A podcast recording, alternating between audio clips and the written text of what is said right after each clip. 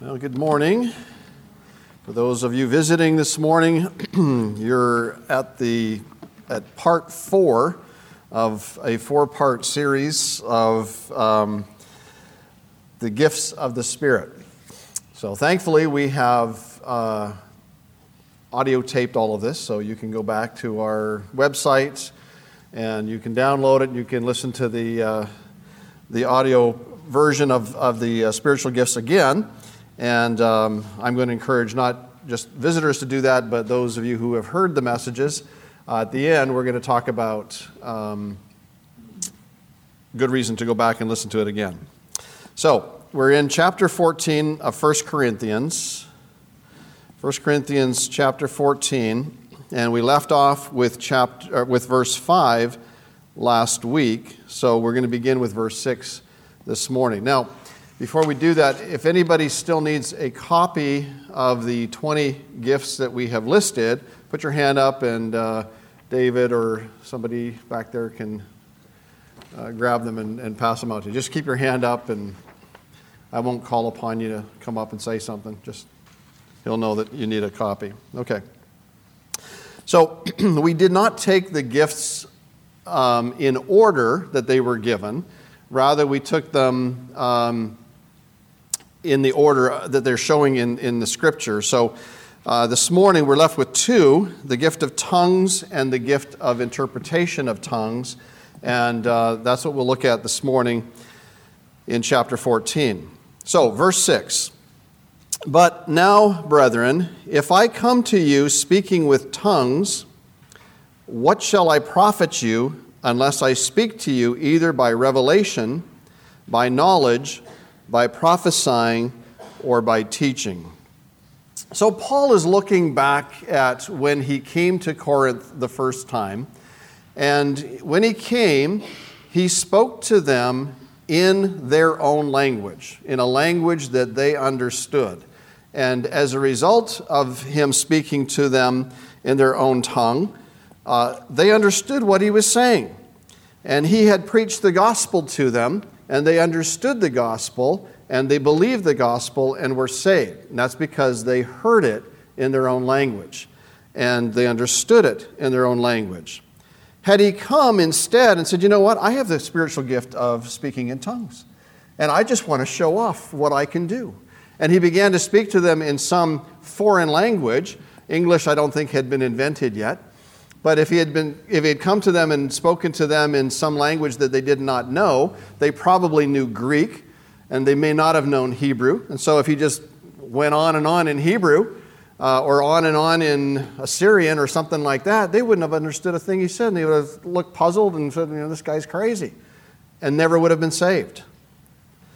And so Paul is reminding them that when he came, he came not speaking in tongues because it would not have profited them, but instead by revelation, by knowledge, by prophesying, and by teaching.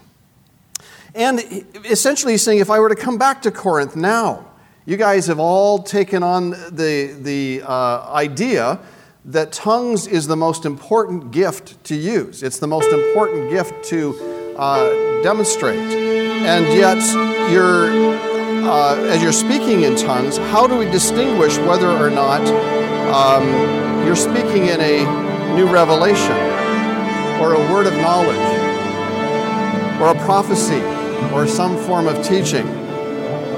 How would you be able to discern the message if the sound coming out of his mouth was indistinct? Does anybody know this tune? Anybody recognize it? So, to illustrate what Paul is saying to them, he uses this very thing that you're hearing in the background. This is an orchestra playing tuning. There's no distinct sound. You don't know what the melody is because there is none. But he says in verse 7 even things without life, whether flute or harp, when they make a sound, Unless they make a distinction in the sounds, how will it be known what is piped or played? For if the trumpet makes an uncertain sound, who will prepare himself for battle?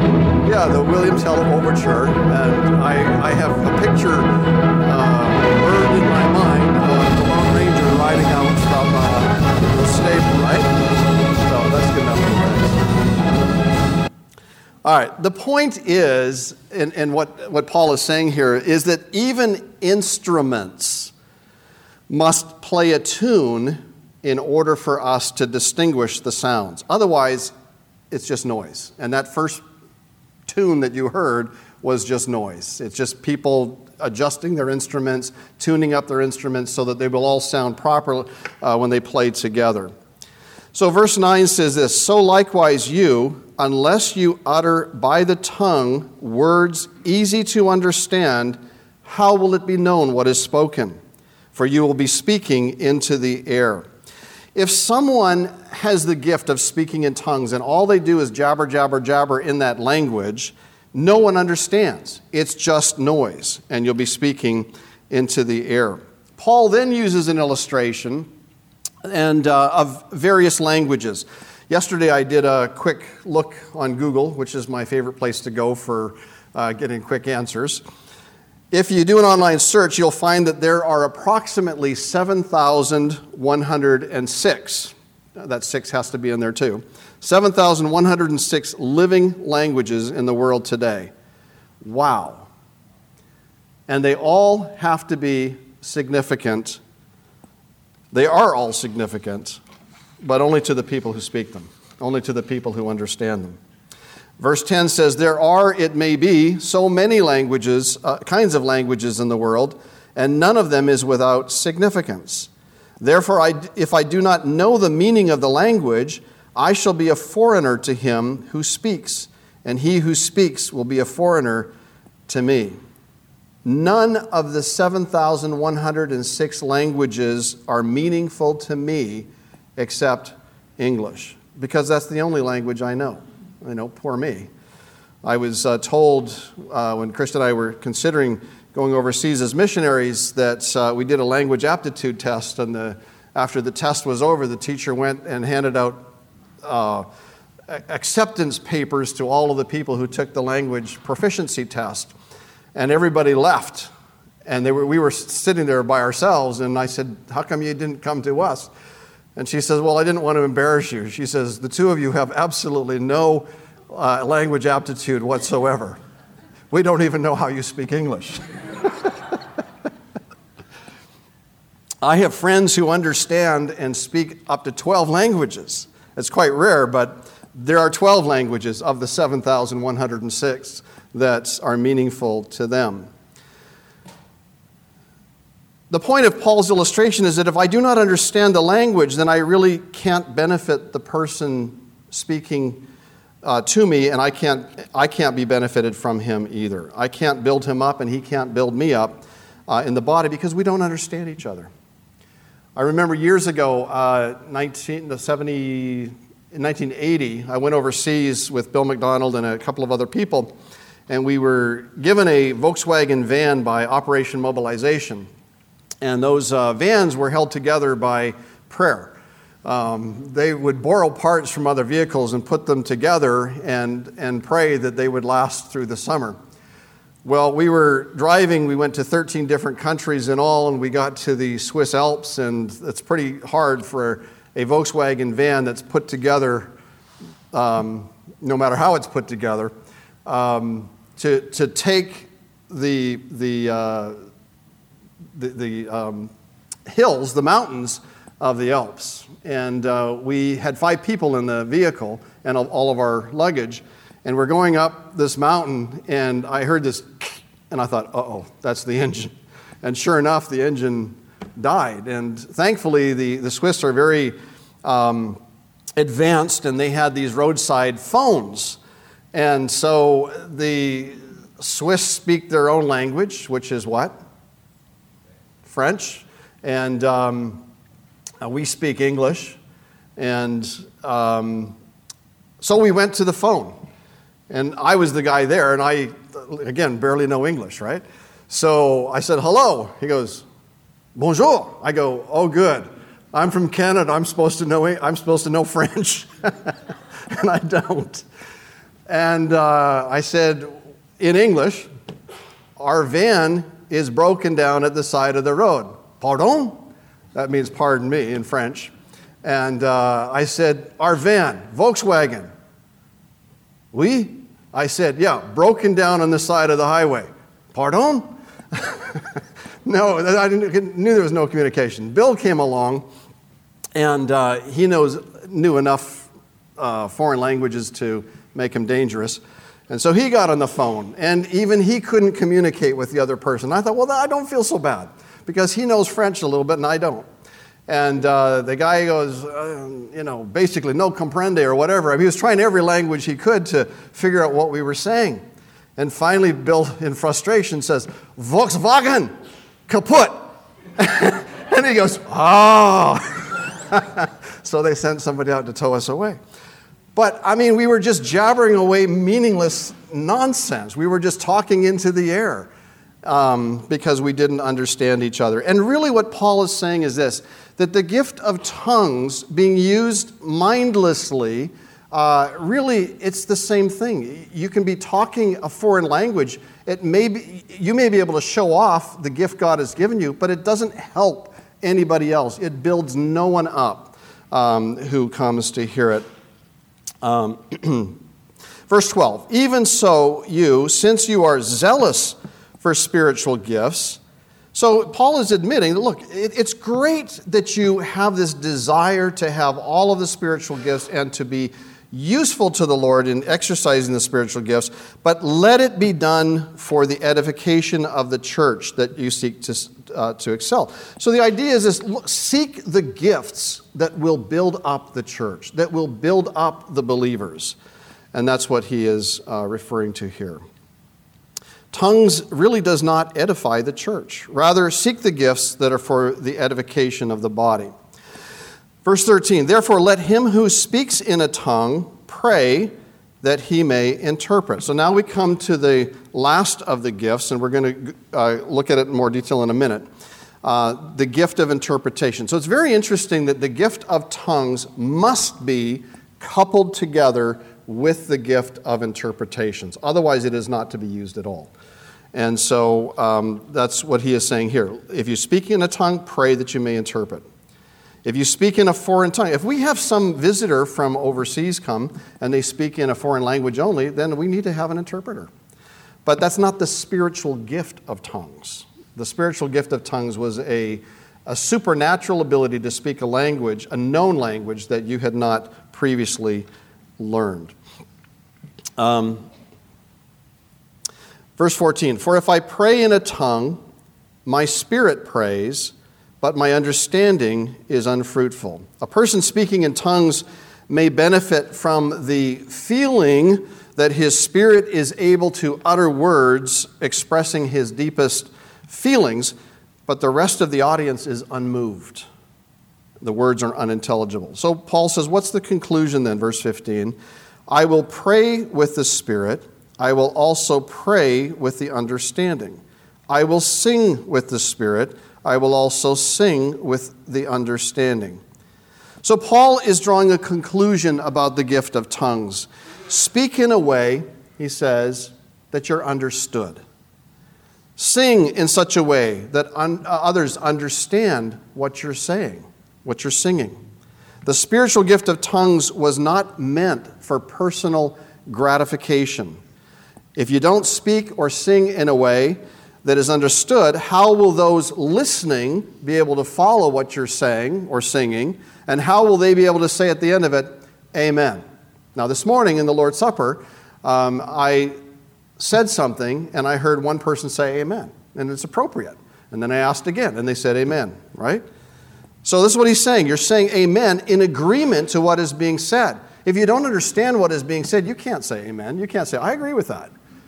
You're going to go, huh? Verse 16. Otherwise, if you bless with the Spirit, how will he who occupies the place of the uninformed say amen at your giving of thanks, since he doesn't understand what you say? The Corinthians may argue here, well, why shouldn't I speak in tongues? I'm blessed for it. I mean, as long as I get a blessing out of it, who cares about everybody else, right? That would be like a teacher studying the Word of God and benefiting from the, the time and the effort that he's putting into teaching the Word, uh, uh into studying the Word of God, and never tell another soul about it. It's very selfish, it's self centered. And that's not how the gifts are meant uh, to be used. The gifts are meant to be shared or to be used in such a way that others benefit, that others are built up by them. Verse 17, for you indeed give thanks well, but the other is not edified. Well, it's good that you're giving thanks, but nobody else is. Paul keeps going back to the main reason for the gifts, and that is for, for the edification or the building up of the entire body. Paul then says in verse 18, I thank my God, I speak with tongues more than you all. Yet in the church, I would rather speak five words with my understanding that I may teach others also than 10,000 words in a tongue. So he could be verbose in, in uh, his tongue speaking, and he probably could speak many languages, and he could go on and on eloquently, and nobody would be blessed. He said, I'd rather say five words Jesus Christ died for your sins. Okay, that's six. All right? That is more uh, intelligible, and it, and it is um, something that you can be blessed by than 10,000 words in foreign language that you know nothing about. So the gifts, and especially the gift of tongues, was not meant to show off to others. Paul could speak more than all of them, but he chose to speak words that they understood, and better to speak a few words that way than many words in an unknown language. Okay, verse 20. Brethren, do not be children in understanding. However, in malice be babes, but in understanding be mature. You know, I really think the Corinthians had an infatuation for the gift of tongues, and many of our Pentecostal and charismatic brothers and sisters have the same infatuation today. It's, it's like they view the gift of tongues as a toy to be played with. And they're amused by it. And they're acting, the Corinthians were acting like show offs. And Paul appeals to the Corinthians here in this passage, and he says basically, grow up. You're acting like babies, you're acting like little children. Grow up.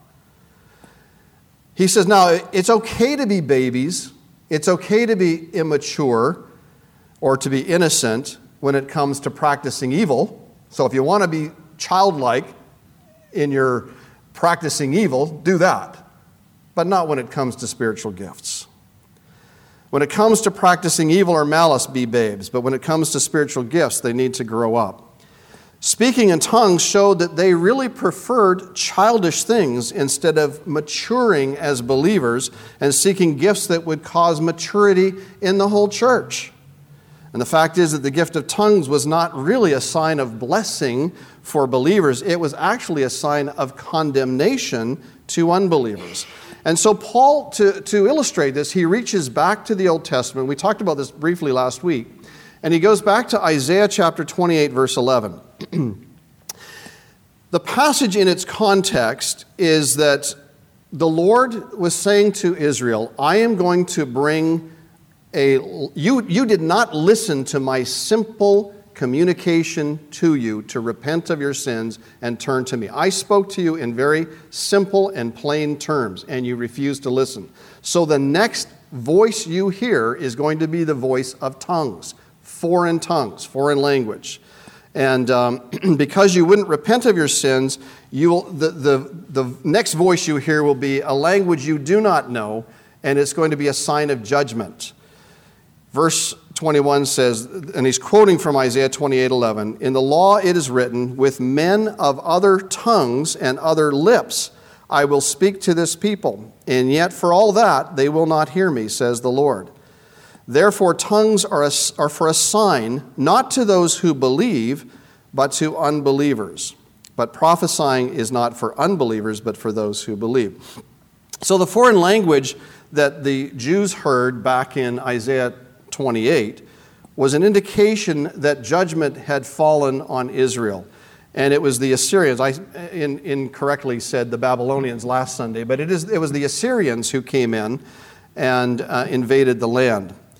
And what Paul is saying by using this passage is, is saying this look, the speaking in foreign tongues should warn the current Jewish nation, the unbelievers, that judgment was about to fall again. And it did in AD 70 at the uh, invasion of Titus of Rome and the worldwide scattering of the Jewish nation. Paul then emphasizes that tongues is not meant for believers, it was meant for a sign to unbelievers, and particularly the unbelieving Jews. But the better gifts for believers include prophesying. And of course, the better gifts would also include gifts that are still in existence today. They are better not because there's a better value to them, but, but they're better in the sense that they build up the body. So, gifts such as um, teaching and showing mercy and giving and all of those gifts that are current today are meant for the building up of the body today, edifying the believers.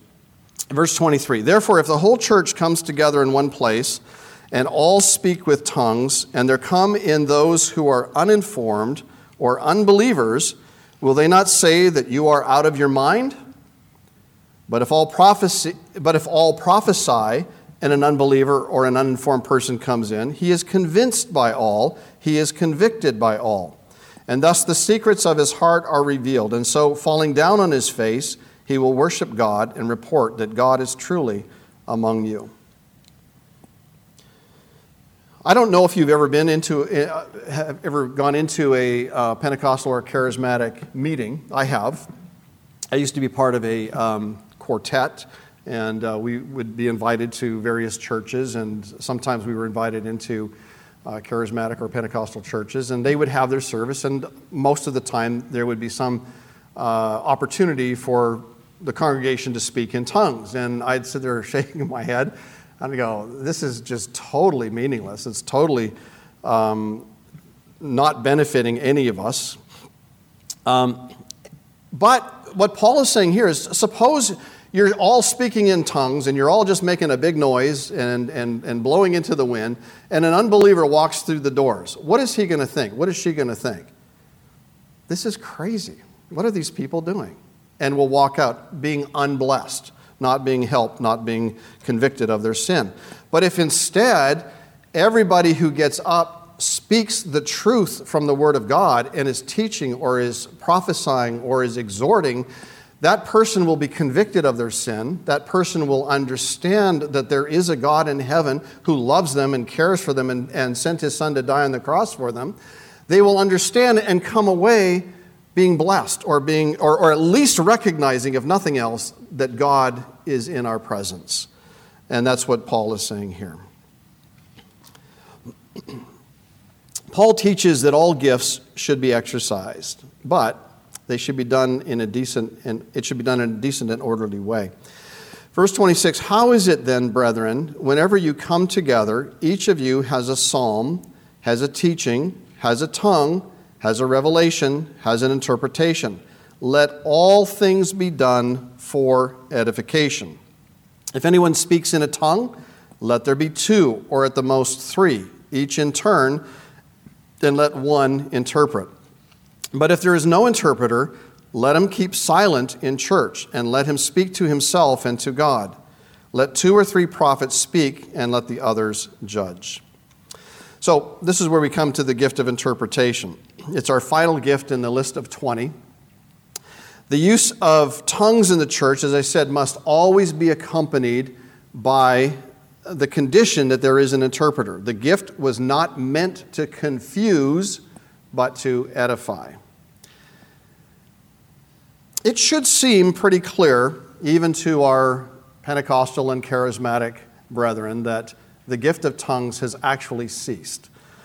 Um, and the reason I said, say that is what I mentioned last week is that even in the churches that pr- promote tongues so energetically, there is not a foreign missionary among them who has not had to learn a language in the normal process in order to go out to the mission field and to be used of God that way. I know of no case of a missionary going out and just having the spiritual gift of tongues and being able to speak in that foreign language.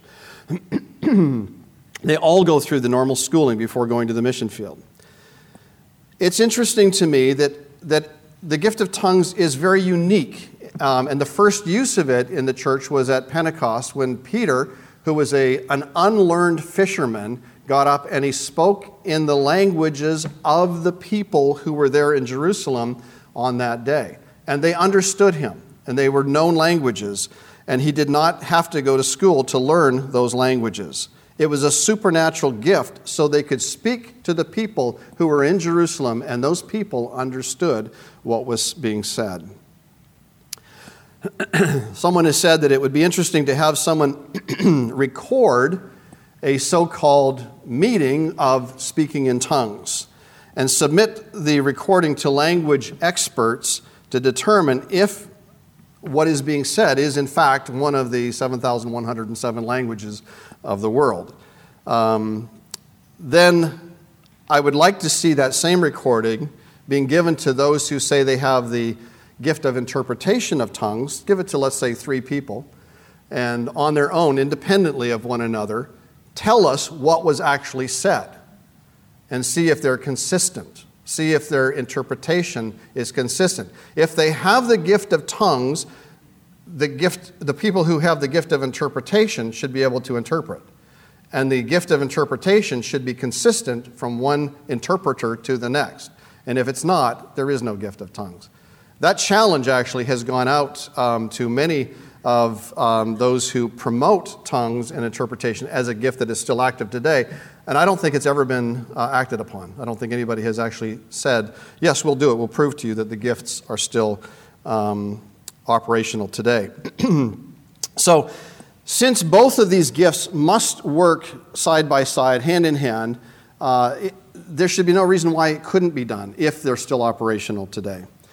Um, but no one seems to want to prove that point. There was a man named William Samarin who was a competent linguist. This was um, Charles Ryrie in his book on the Holy Spirit refers to him, and he spent decades carefully analyzing hundreds of cases of tongues speaking worldwide. Here are some significant excerpts from his book, Tongues of Men and Angels. There is no mystery about, he uses the word uh, glossolalia, I'll just use the word tongues because it's easier for us to, it's easier for me to say because I have trouble in English. and that's not an English word. So there is no mystery about tongues. Tape recorded samples are easy to obtain and to analyze. They always turn out to be the same thing strings of syllables made up of sounds taken from among all those that the speaker knows, put together more or less haphazardly but which nevertheless emerges as a word like or a sentence like unit because of realistic language like rhythm and melody. In other words, what he's saying is people are going to say things that sound like they have uh, consonants and syllables in them, and you know, la la la la la. Even babies do that. You know, they can they make sounds, and you go, oh, that's probably dada, you know, or mama, and eventually they'll get to the point where they do actually say dada and mama. But tongues, or this speaking in tongues, is indeed like language in some ways, but this is only because the speaker, perhaps unconsciously, wants it to be like language. Yet, in spite of superficial similarities, tongues speaking is fundamentally not language. All specimens of tongues that have been studied have produced no features that would even suggest that they reflect some kind of communicative system current tongue speaking is not a supernatural phenomenon. It is, in fact, a very natural phenomenon. In fact, anybody can produce this kind of tongues speaking if he is uninhibited and if he discovers what the trick is. When the full apparatus of, an, of linguistic science comes to bear on speaking in tongues, the turns, it turns out to be only a facade of language, although at times a very good one indeed. For when we comprehend what language is, we must conclude that no tongues, no matter how well constructed, is a specimen of human language. If this linguistic analysis is true, and if biblical tongues were uniformly, uniformly actual languages, then one has to conclude that the biblical tongues are not being experienced today. Well, the man is a linguist, I'm not. The studies that they've done demonstrate that they're not actual languages today. Um, and as I say, as we've talked about over the last couple of weeks, there's no indication that tongue speaking is a gift that still exists uh, for the present day. But suppose it did. Suppose it did. Paul gives us a list of um, uh, requirements that must be followed if the gift of tongues is to be used. And so let's look at the verses. Verse 26 tongues speaking, and by the way, as I mentioned, I've been in churches where tongue speaking is used. If they follow the requirements of Scripture, none of what I have personally heard would ever have been done. Okay? So, verse 26 it must be done for edification of other believers, because that is what um, all of the gifts are meant, uh, are meant for. They're, they're meant to edify others, not personal edification, but to edify others. If not, this gift must not be used. So, verse 26. Verse 27. Only two, or at the most three people, can speak in tongues. All others must refrain. Now, if you've ever been to a church or have ever seen uh, you know, television uh, examples of this, you have an entire congregation speaking in so called tongues. Scripturally, two, and at the most three, can speak in tongues. Verse 27 The two or three must not speak at the same time, and yet that is exactly what does happen. The congregation is all speaking, and they're all speaking at one time, and it's just a great big noise. It's the symphony tuning. That's what it is. And uh, Paul says here no, two or three must not speak at the same time, but in order. Uh, verse 27, this is the fourth requirement. There must be an interpreter. I have personally never seen that. I have never seen that, where um, there is somebody who actually interprets and, and obviously would have to interpret correctly. Verse 28 If there is no interpreter, the gift must not be exercised a person is permitted to speak silently to God, silently to God, but not um, uh, publicly. And verse 34 is not really part of our passage today, but I'm going to skip ahead here. Women are to remain silent in the churches. No woman is permitted to exercise this gift in the church, for it is shameful for women to speak in the church. That eliminates almost all the tongues right there, because what I have seen it is mostly women who do it. I'm not saying that men don't, men do, I've seen both, but, but if you just follow the strict guidelines of the scripture, um, almost all tongues, including tongues in charismatic and Pentecostal meetings, would stop because they're not following these scriptural principles. So we've come to the end of our list of spiritual gifts. Uh, it is my hope that you will think through the gifts and ask the Lord what is my gift? What are my gifts? Um, and that you would begin to exercise your gifts for the uh, building up of the body here at Calvary Bible Chapel as a first place, and also the, the body worldwide. Knowing your gift, and I want to say this um, carefully, but knowing your gift will help you in the direction of your entire life. Do you realize that? If you know what your spiritual gift is, it will actually help you in the direction of your entire life. There will be things that you will be able to say, No, the Lord has not called me to this, but He has called me to this. And this is where I want to focus my attention and my ministry and my life. You should know your spiritual gift, it's tremendously important uh, for you. It solidifies your place in the local church in a position where you will serve most effectively. Knowing your gift and exercising it should eliminate confusion that you may have about what ministry you should be involved in or not be involved in. You should be involved in ministry, no question about that. But what ministry should it be? Um, and it really should take away feelings of inferiority. Um, there, many Christians go through, well, I'm not a preacher. I'm not a teacher. I'm not an exhorter. I don't have the gift of evangelist. And they spend their life comparing others against themselves. And they have this inferiority complex about their, their spiritual gifts or their, their place in the body of Christ. There's no reason for it because it is the Holy Spirit of God who has given, according to His will and His purpose, the gifts or gifts that He has given to you. We're, that's very clear from the passage that it is His sovereignty or His sovereign will that you have your particular gifts. And that fingerprint, as we talked about uh, before, is yours and yours alone. The way you exercise your gift is going to be different than the way I exercise my gift, even if you're a teacher. Your the way you exercise it will be different. It's going to be unique uh, to you. Knowing what your spiritual gift is should encourage you to spend the necessary time and effort to develop your spiritual gift. So, if you clearly think that the Lord has given you the gift of teaching, it's going to mean a tremendous amount of study. But it should be enjoyable study. It should be study that you actually want to do because a teacher wants to spend time in the Word of God and to be able to share what he has or she has learned from it. But how do you know what your spiritual gift is? That's sort of like the big, you know, unknown question mark in, in all of this. How do you know what your spiritual gift is? So I'm going to give you seven points here, um, which always makes a good sermon from what I'm told. So the first point is this begin by praying.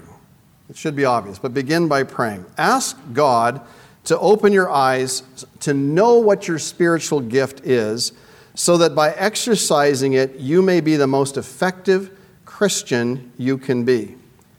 Pray and sincerely tell the Lord, Lord, I want to bear fruit for you.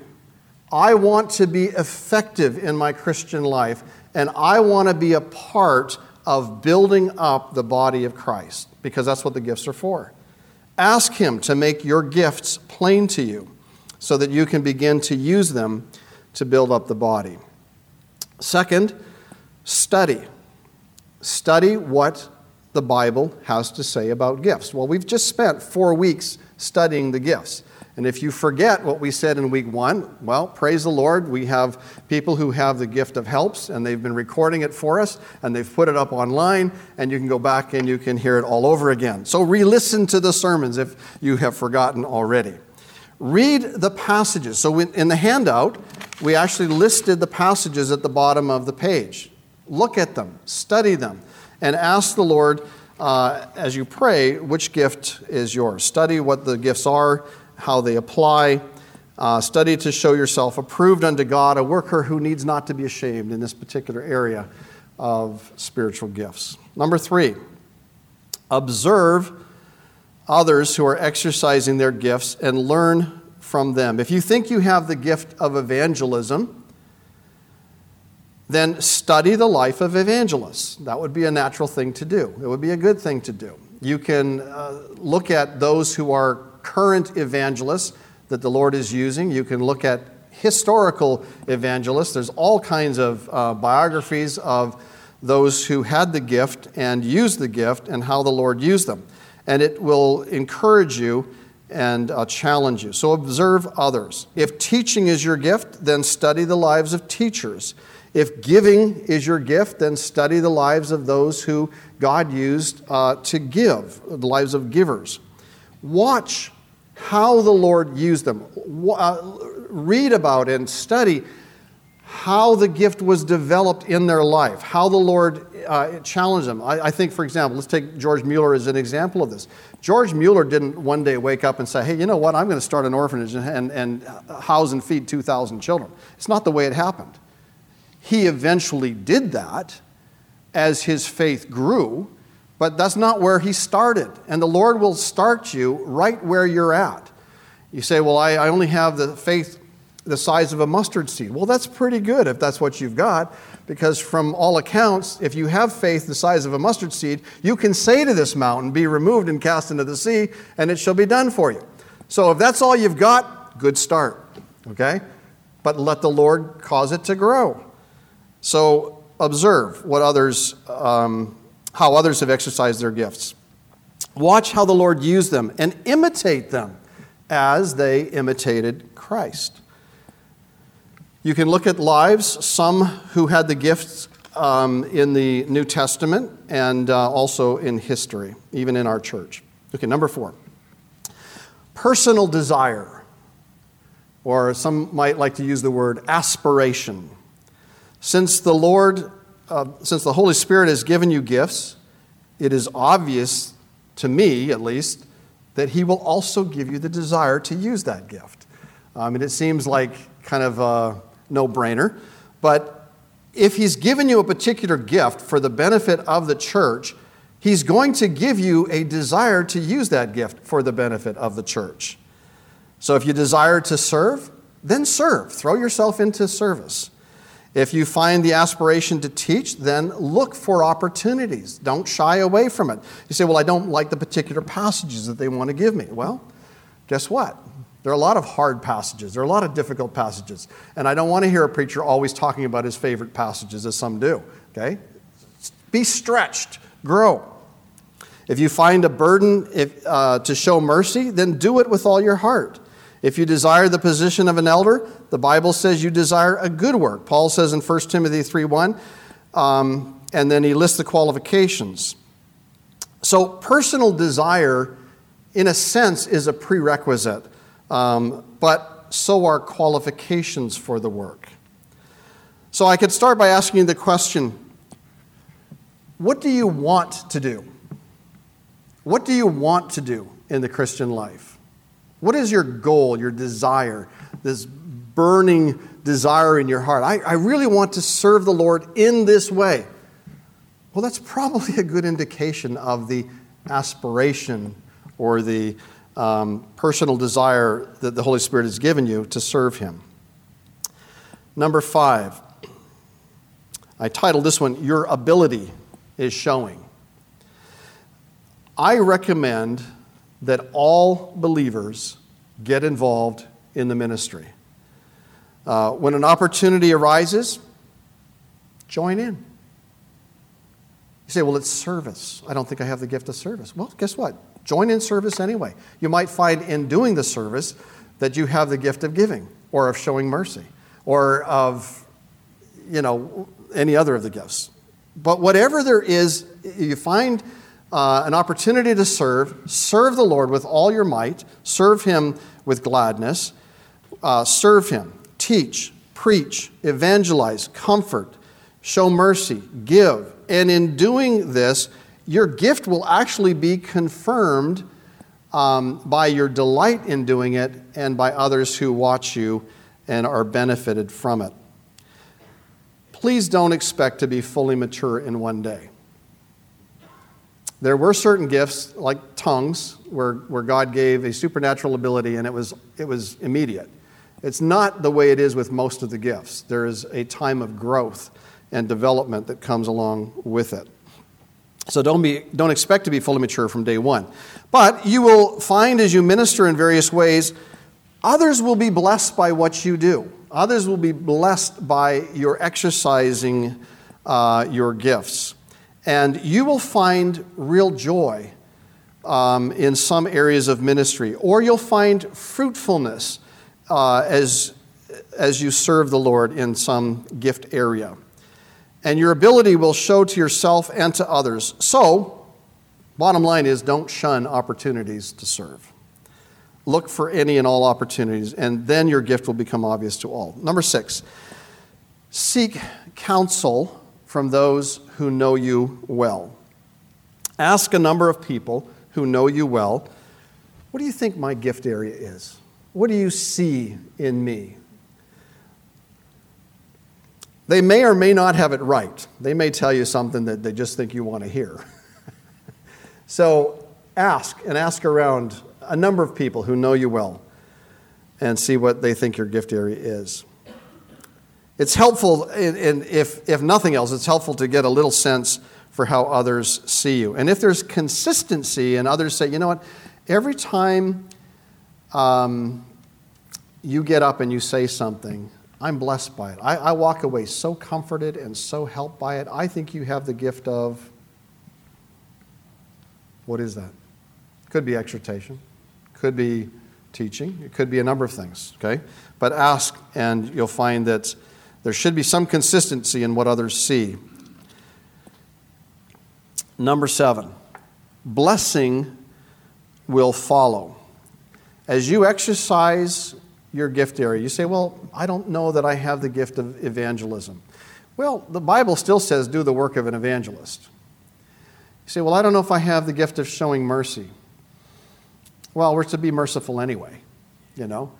Um, maybe I, I don't have the gift of helps. Well, we're all to show hospitality. So, in, in every way, we are still to exercise gifts. Uh, your, your gift area may not be uh, evangelism. Um, you could probably preach the gospel every day of your life, and you may see a few people come to know the Lord.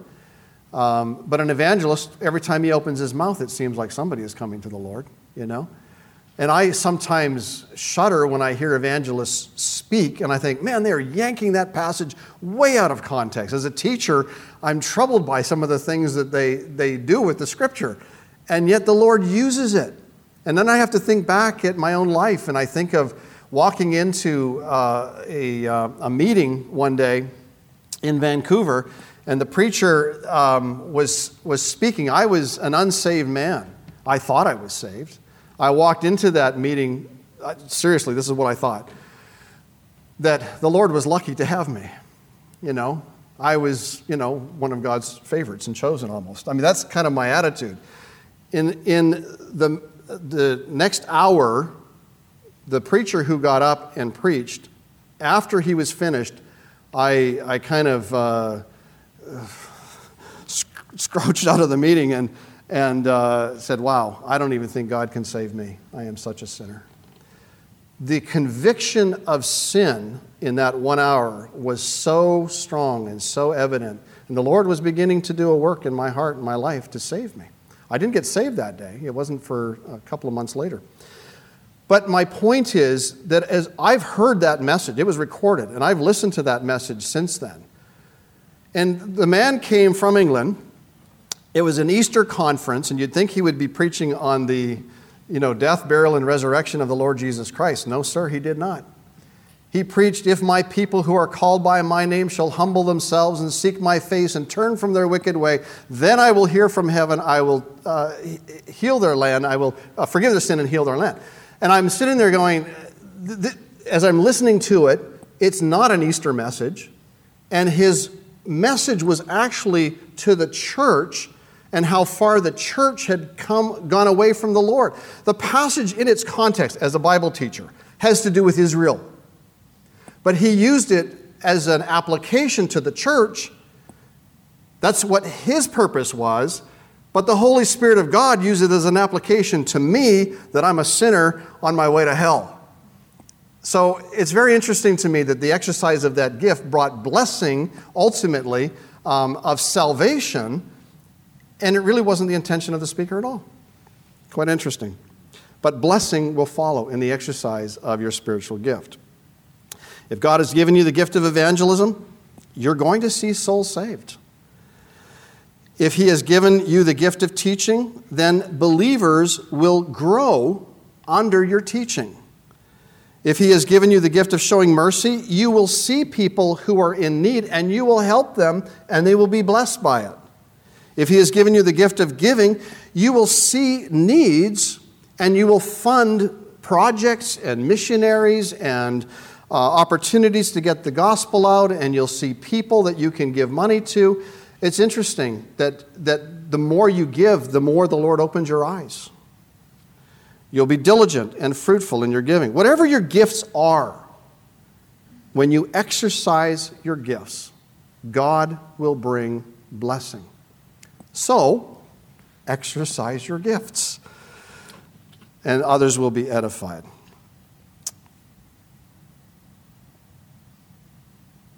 So, when should you consider what your gift might be? I would suggest not waiting. Okay? None of us are getting younger. I encourage you to get started today. Each day, ask the Lord for opportunities to use your gift for Him. And that means that the gift, as it is being exercised, you're thinking in terms of others, not yourself. You're thinking in terms of how your gift area might be used to benefit others in the church, because that's what the gifts are meant for. Ask the Lord to, to daily give you opportunities to exercise your spiritual gift and be ready for Him to provide opportunities for you. If you're going to ask something like that, expect Him to bless you by giving you opportunities, and then what do you need to do? Seize them. Seize the opportunities to serve Him. May the Lord, who has given you your spiritual gifts, use you uh, to build up His body and glorify His Son, the Lord Jesus Christ. Let's pray. Father, we thank you for the um, Word of God. We thank you that you have given us instruction, you have taught us about spiritual gifts. We thank you for the gifts that you have given each one of us who knows you. And we pray, Lord, that you would open our eyes and our hearts to see and to understand what our gifts are and how we can best use them for the building up of the body. We pray, Lord, that this would not be just another sermon, just another message, just another look at 1 Corinthians, but Lord, rather it would be a time in our lives when we would be exercised before you to seek out what you want us to do, what ministry opportunities you have for us. We pray, Lord, that you would give us daily opportunities to exercise the spiritual gifts that you've given to us and that we might honor you and glorify you and build up the body of Christ. We ask it in Jesus' name. Amen.